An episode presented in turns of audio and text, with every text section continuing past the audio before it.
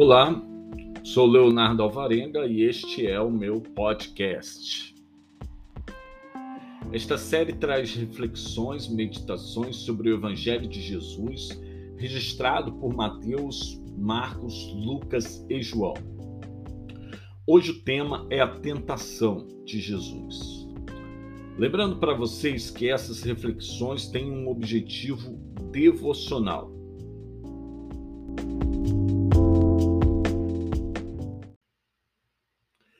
O que imaginamos quando o tema ou um assunto tratado em uma conversa é sobre tentação?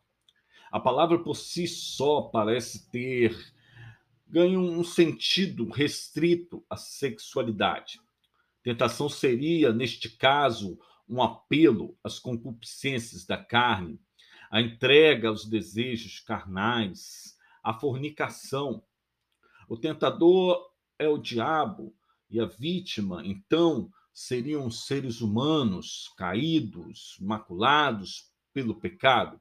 É o que já estamos acostumados a ouvir. O que mais além disso?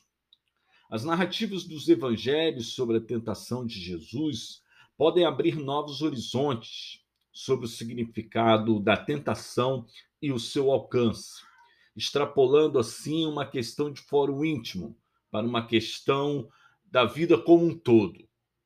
Tentação é uma questão de vida ou morte. Alguns detalhes que aparecem nos evangelhos de Mateus, Marcos e Lucas são interessantes para a nossa reflexão. São esses três evangelhos que tratam da tentação de Jesus.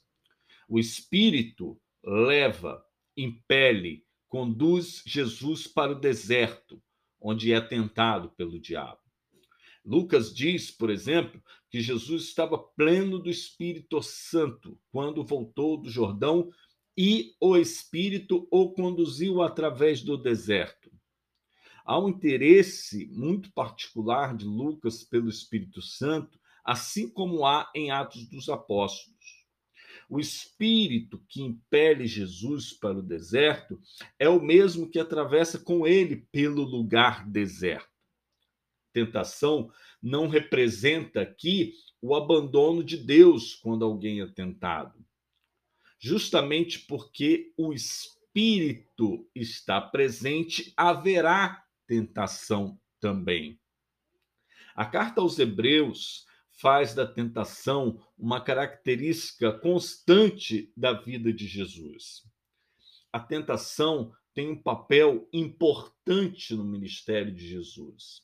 Trata-se de uma etapa, uma necessidade que provará que Jesus é o enviado de Deus e não se renderá a outro caminho ou projeto. Bem, a tentação de Jesus, ela mostra que a palavra é um instrumento necessário, tanto para atacar quanto para defender. Isto, o diabo tenta Jesus e ele busca legitimar pela palavra. Jesus responde com a palavra e revela quais intenções eh, estão por trás do mau uso do que está escrito. O que faz pensar no poder da palavra, tanto para um lado quanto para o outro. É uma disputa de poder. A tentação, ela pode usar dos meios sagrados para legitimar-se e carregar ao mesmo tempo consigo um projeto diabólico. Bem, o que ganharia o diabo se Jesus transformasse pedras em pães? Já que ele estava com fome, ele estava no deserto. Dietrich Bonhoeffer, pastor que resistiu ao nazismo no período da Segunda Guerra Mundial, diz que há duas grandes interrogações na vida do ser humano. Uma indaga a respeito de Deus e a outra trata do pão. E as duas perguntas têm ciúmes uma da outra. Nenhuma pretende excluir totalmente a outra, mas cada uma deseja estar em primeiro lugar. O jejum feito por Jesus não é simplesmente para negar o pão, mas para revelar o seu lugar. O ser humano não vive só para encher o seu estômago. Ele enche o seu estômago, mas precisa da palavra de Deus para dar sentido à sua existência. É a palavra que procede da boca de Deus que orientará o ser humano em sua plenitude. Por isso, nem só de pão viverá o homem. Uma outra questão importante é: o que ganharia o diabo se Jesus aceitasse a glória e o poder em troca de adoração a ele? Jesus poderia ter sido Senhor do mundo, libertado os judeus de Israel, qual o Messias tão sonhado, conduzindo o povo escolhido para a glória e para o prestígio. O mundo teria o rei que tanto tempo aguardava, mas tudo pelo poder.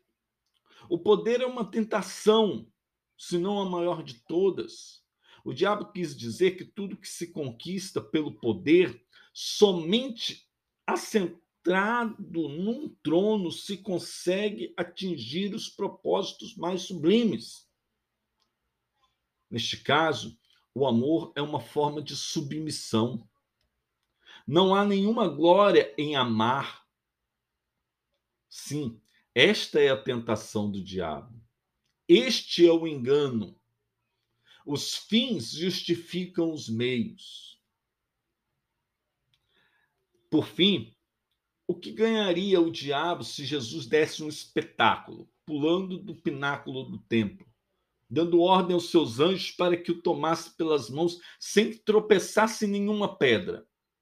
Já que é o Filho de Deus, abuse. Mas que mal poderia existir em tentar Deus? Quais seriam as consequências deste ato? O fato é que o ser humano pode ser tentado em sua fé. Confiar em Deus não significa agir de forma negligente e irresponsável. Não, Deus não existe para satisfazer os caprichos de quem quer que seja. A fé em Deus não é um poder mágico que se utiliza de forma conveniente e inconveniente.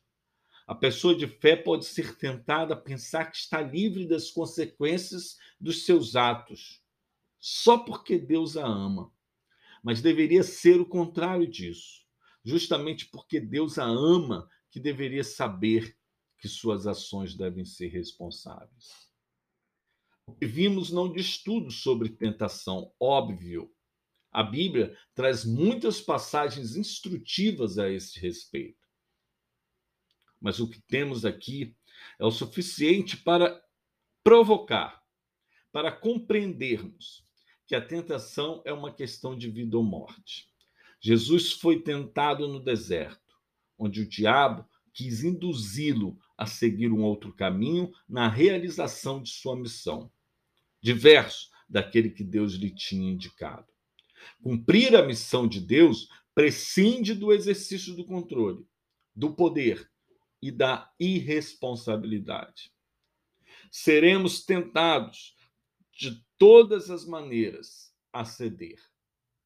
Algumas vezes a palavra mesmo será usada para nos convencer, para nos persuadir.